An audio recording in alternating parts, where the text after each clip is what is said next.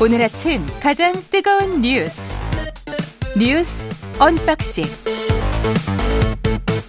자 뉴스 unboxing 시작하겠습니다. 민동기 기자 김민하 평론가 나와 있습니다. 안녕하십니까? 안녕하십니까? 예, 제가 언급했습니다만 무역 적자가 계속되고 있습니다. 지난달 수출이 1년 전보다 14.2%나 감소했고요. 무역 수지도 26억 2천만 달러 적자를 기록을 했습니다. 아, 지난 한 해 적자액에 그 넉 달간 누적 적자액이 지난 한 해 적자액의 절반을 이미 넘어선 그런 상황이거든요. 수출 감소는 7개월 연속, 그리고 무역 수지 적자는 14개월째 계속되고 있습니다. 14개월 연속 적자는 25년 만에 처음입니다. 예. 아, 지금 가장 큰 요- 요인으로는 반도체 수출 부진이 꼽히고 있습니다. 그리고 디스플레이, 석유화학, 석유 제품과 같은 주력 품목의 수출이 모두 저조한 것도 한 원인이 되고 있는 그런 상황인데요. 아, 지금 4월 대중국 수출액이 1년 만에 26.5% 감소했거든요. 그러니까 중국 수출이 좀 부진한 것도 주요 원인이 되고 있고 이게 어느 정도냐면 아, 아세안하고 미국과 큰 격차가 나지 않을 정도로 중국 수출이 쇠퇴한 모습을 보이고 있는 상황입니다. 아세안하고 미국과 큰 별 격차가 별 없습니다. 격차가 없다. 예. 그리고 이제 전년 대비 대아세안 지역 수출도 26.3%나 축소가 됐는데요. 예. 이 아세안 같은 경우에는 중국과 함께 반도체 수출 비중이 높은 지역이거든요. 그렇죠. 결국에는 이 반도체 경기 침체가 이 수출 지표에 상당히 영향을 끼쳤다. 이렇게 분석이 되고 있습니다.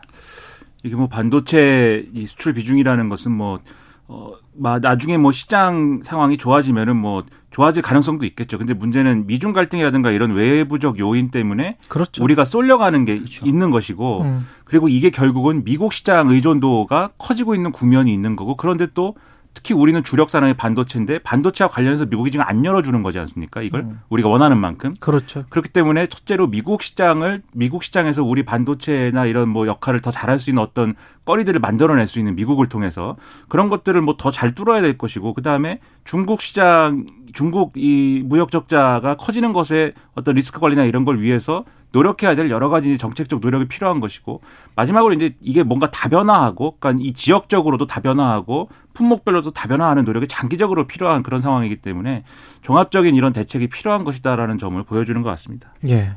그 전에도 사실은 반도체 빼고는 중국에서 버는 게 거의 없다. 구조적으로 어 나중에 큰 외통수에 당할 수 있다. 뭐 이런 이야기를 해 왔었는데 그게 미중 갈등과 겹치면서 중국이 사이클 반도체 사이클 때문에 그러는 것인지 아니면은 중국이 자급자족 자, 자급자족을 많이 하면서 우리 거를 좀 덜 사주는 것인지 뭐알 알 길이 없습니다만은 그런 영향이 중첩적으로 지금 겹쳐 있는 것 같습니다. 예, 이쪽을 많이 좀 신경을 써야 될 것 같아요.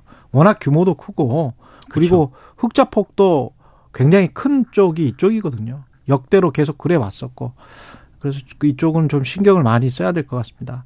영장 실 영장 심사를 앞둔 어 건설노조 간부가 분신을 했습니다.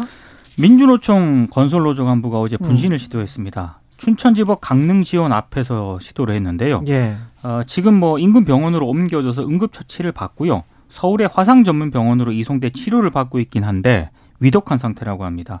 분신 전 동료들에게 편지를 남겼는데 최근 건설노조 조합원들에 대한 검경 수사를 노조 탄압이다 이렇게 주장을 하- 했다고 합니다. 편지에서 죄 없이 정당하게 노조 활동을 했는데 업무 방해 및 공간이라고 한다. 자존심이 허락되지 않는다. 이런 음. 내용이 이제 편지에 담겨 있었다라고 하고요. 예. 가족들도 일부 언론과 인터뷰를 했거든요. 그러니까 무리한 수사가 수개월간 지속됐다 이렇게 주장을 하고 있습니다. 화물노조 파업 이후부터 몇 개월간 계속 시달렸는데 정신력이 강한 사람이라도 이렇게 압박 수사를 하면 어떻게 버티겠냐 무척 힘들어했다 이렇게 얘기를 했는데요. 검찰이 최근 어, 건설노조 강원 그 건설지부 전현직 간부 3명에 대해서 건설사의 건설사의 조합원 채용을 강요를 하고 현장 간부 급여를 요구한 혐의 등으로 구속영장을 청구를 했거든요. 적용된 혐의가요. 폭력행위처벌법상 공동공갈, 업무방해 등의 혐의입니다. 근데 어제 이제 춘천지법 강릉 지원은 이 간부 3명에 대한 구속영장을 기각을 했습니다. 증거인멸 도주 우려가 없고 구속의 필요성, 상당성을 인정할 수 없다. 이렇게 기각 이유를 설명을 했고요. 민주노총이 성명을 내고 부당한 노조 탄압이 끝내 이 상황을 만들었다고 규탄을 했습니다. 그러니까 이분이 이제 남긴 그 글을 보면 그러니까 노조 활동을 하다가 예를 들면 뭐 집시법 위반이라든지 이런 걸로 이제 뭐 처벌을 받는다든지 또 유무죄를 다투어야 되는 상황이다. 라고 하는 것과는 지금 질적으로는 다른 문제가 발생하고 있다라고 그렇죠. 생각을 했다는 거예요. 그게 이제 노조 활동을 인정하지 않는다라는 것에서 큰 절망을 느꼈다라는 취지거든요. 그러니까 지금 이제, 이제 말씀하셨듯이 적용된 혐의가 폭력행위 처벌법상의 공동공갈 업무방해 등이기 때문에 이거는 노조 활동에다가 적용하는 이제 어떤 혐의가 아니라고 이제 느낀 겁니다 본인이. 음. 그래서 이제 이런 이제 선택을 한 것인데 정치적인 수사다. 뭐 그렇기도 하거니와 노조 활동의 일환으로서 해온 것인데 그렇지 않다고 하니까 아, 이 점에서 이제 여러모로 절망감을 느꼈다라고 볼 수가 있겠는데 근데 이런 부분이 분명히 있습니다. 이게 그동안에 이제 언론 보도나 그런 걸 보면 정말로 예를 들면 조폭이 조폭이라고 불리는 그런 사람들이 노조라고 주장을 하면서 협박을 한 사례가 사례도 있거든요. 그런데 지금 정부가 접근하는 방식은 그런 아주 예외적인 그러한 사례를 처벌하겠다라는 게 아니라 건설 노조 그리고 이 건설 현장의 이 어떤 특성 때문에 건설 노조가 가지는 어떤 특성들 계속해서 고용이 유지되는 것이 아니고 여러 가지 현장 옮겨 다니면서 그 현장의 공사 끝나면은 고용이 단절되고 이런 상황들 때문에 노조 활동을 하기 위해서 다른 어떤 생산직 노조와는 다른 방식으로 지금 활동하고 있는 거기다가 지금 이제 폭력이라든가 뭐 공갈이라든가 이런 거를 지금 적용하고 있는 거거든요. 그렇죠. 그러면 이런 부분에 대해서 그런 게 정말 안 된다고 하면은 그러면 이 건설 노조, 건설 노동자들은 어떤 방식으로 노조 활동을 해야 되는 것인지 그리고 그런 것들에 대해서는 지금의 어떤 법으로 판단해야 되는 것인지 이런 것들에 대해서라도 좀 가르쳐 주고 뭐 이렇게 할 필요가 있을 것 같은데 그렇지도 않고 지금 하여오고 있는 노조 활동을 다 공갈, 폭력 뭐 이렇게 해버리면 과연 노조 활동이 보장이 되겠는가? 그리고 이분들이 할 수 있는 일이 있겠는가 그렇게 하면 이 현장에서 그런 의문이 생기기 때문에 이런 일이 발생하는 것은 상당히 어쨌든 비극 아니겠습니까? 이런 일이 발생하지 않도록 어, 정부도 노력을 좀 했으면 하는 바람이 들었습니다. 좀 상징적인 것 같아요. 왜냐하면 70년대 이제 전태일 분신이 있었는데 전태일 열사 불신이 불신 분신이 있었는데 그때 정치적인 상황은 분명히 권위주의 그렇죠. 독재라고 할 수 있잖아요. 근데 지금 같은 어, 자유민주주의 사회에서 어떤 한 사람이 어떤 한 노동자가 억울하다라고 강하게 느낀 거잖아요. 자기 몸에 휘발유를 뿌리고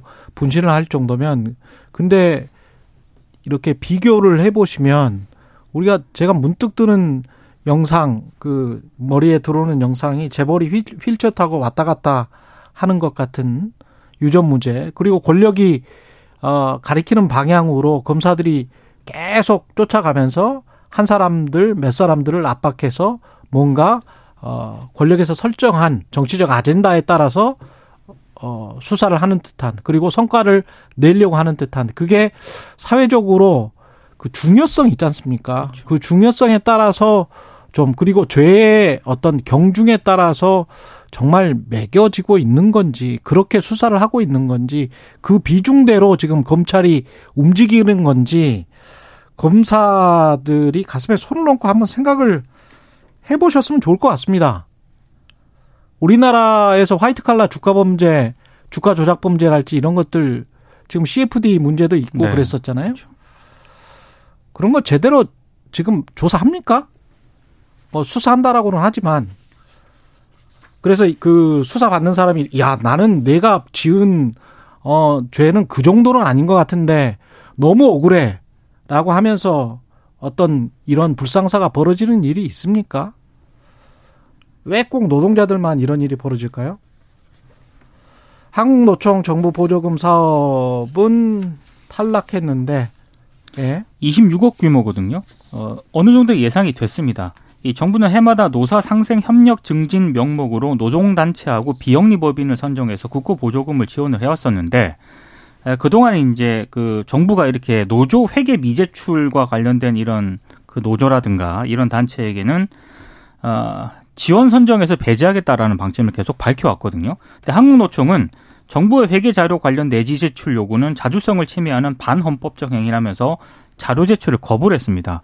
그래서 아마 지원 사업에 배제가 될 것이다라는 전망이 나왔는데, 근데 이제 이 내용을 보도한 한겨레 신문의 보도 한겨레도 지적을 한 내용이지만 지원 사업 선정 중단을 하게 되면은요.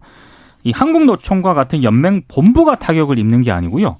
지역의 취약 노동자 권리 보호에 피해를 좀 미칠 수 있다는 점입니다. 한국노총이 지난해 사업 대가로 받은 보조금 26억 가운데 한 15억 가까이를 전국 19개 지역 노동교육 상담소 운영했었거든요. 뭐 하는 곳이냐면 법률 상담이나 구조 사업을 주로 하는 예. 그런 곳인데 어, 이곳에 지난해에만 2만 5천여 명의 노동자가 전국의 지역 상담소를 이용을 해왔습니다. 근데 이제 앞으로 이제 이걸 이용 못하게 될 가능성이 높다는 그런 얘기고요. 그리고 이 보조금 중단으로 상담 업무를 하는 상담소 직원 한 30명도 고용 불안에 놓이게 된 그런 상황입니다. 그러니까 여러모로 지적을 많이 했습니다만 지금 뭐 내지를 제출하지 않았다 이거는 이제 조합비 관련된 회계인 것이고 지금 얘기하는 거는 국고보조금 그렇죠. 어, 관련돼서 계속해서 이제 국고보조금 지원 사업 받은 거는 계속해서 보고를 하고 그 보고된 내용에 따라서 이제 심의를 하고 다시 이제 보조금 지급을 하고 이런 과정으로 이루어졌다라고 수차례 어쨌든 한국노총도 그렇고 얘기를 했죠. 근데 그럼에도 불구하고 어쨌든 이 내지를 뭐 이 제출하지 않았다라는 이걸 빌미로 해서 이 국고보조금 지원 사업에서 탈락시킨 것 같은 그런 모양새가 돼버렸기 때문에 이거 뭐 불공정하다 이게 뭐 부당하다 이런 목소리가 나올 수밖에 없는 거고요 한국노총 입장에서는. 더군다나 고용노동부 장관이 한국노총 출신인데 사무처장 출신입니다. 사무처장이 회계 관리하는 거 아닙니까? 그 그런 역할도 하는 거거든요.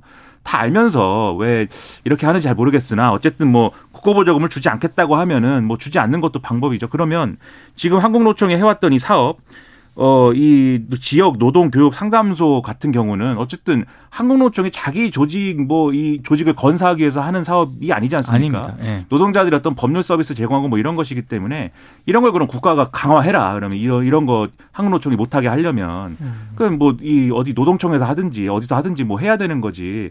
이런 것들을 평가해 가지고 어 국고보조금 지원을 중단했다라고 하면 그것도 좀 뭐 어느 정도 고려할 수 있겠는데 무작정 이렇게 뭐 중단하는 것이 능사인가 상당히 좀 의문입니다. 그리고 국민의힘 윤리위가 김재원, 태영호 최고 수석위원들이죠. 저 네. 최고위원들이죠. 어, 징계 절차를 개시를 했고 그리고 태영호 녹취록 논란도 있네요.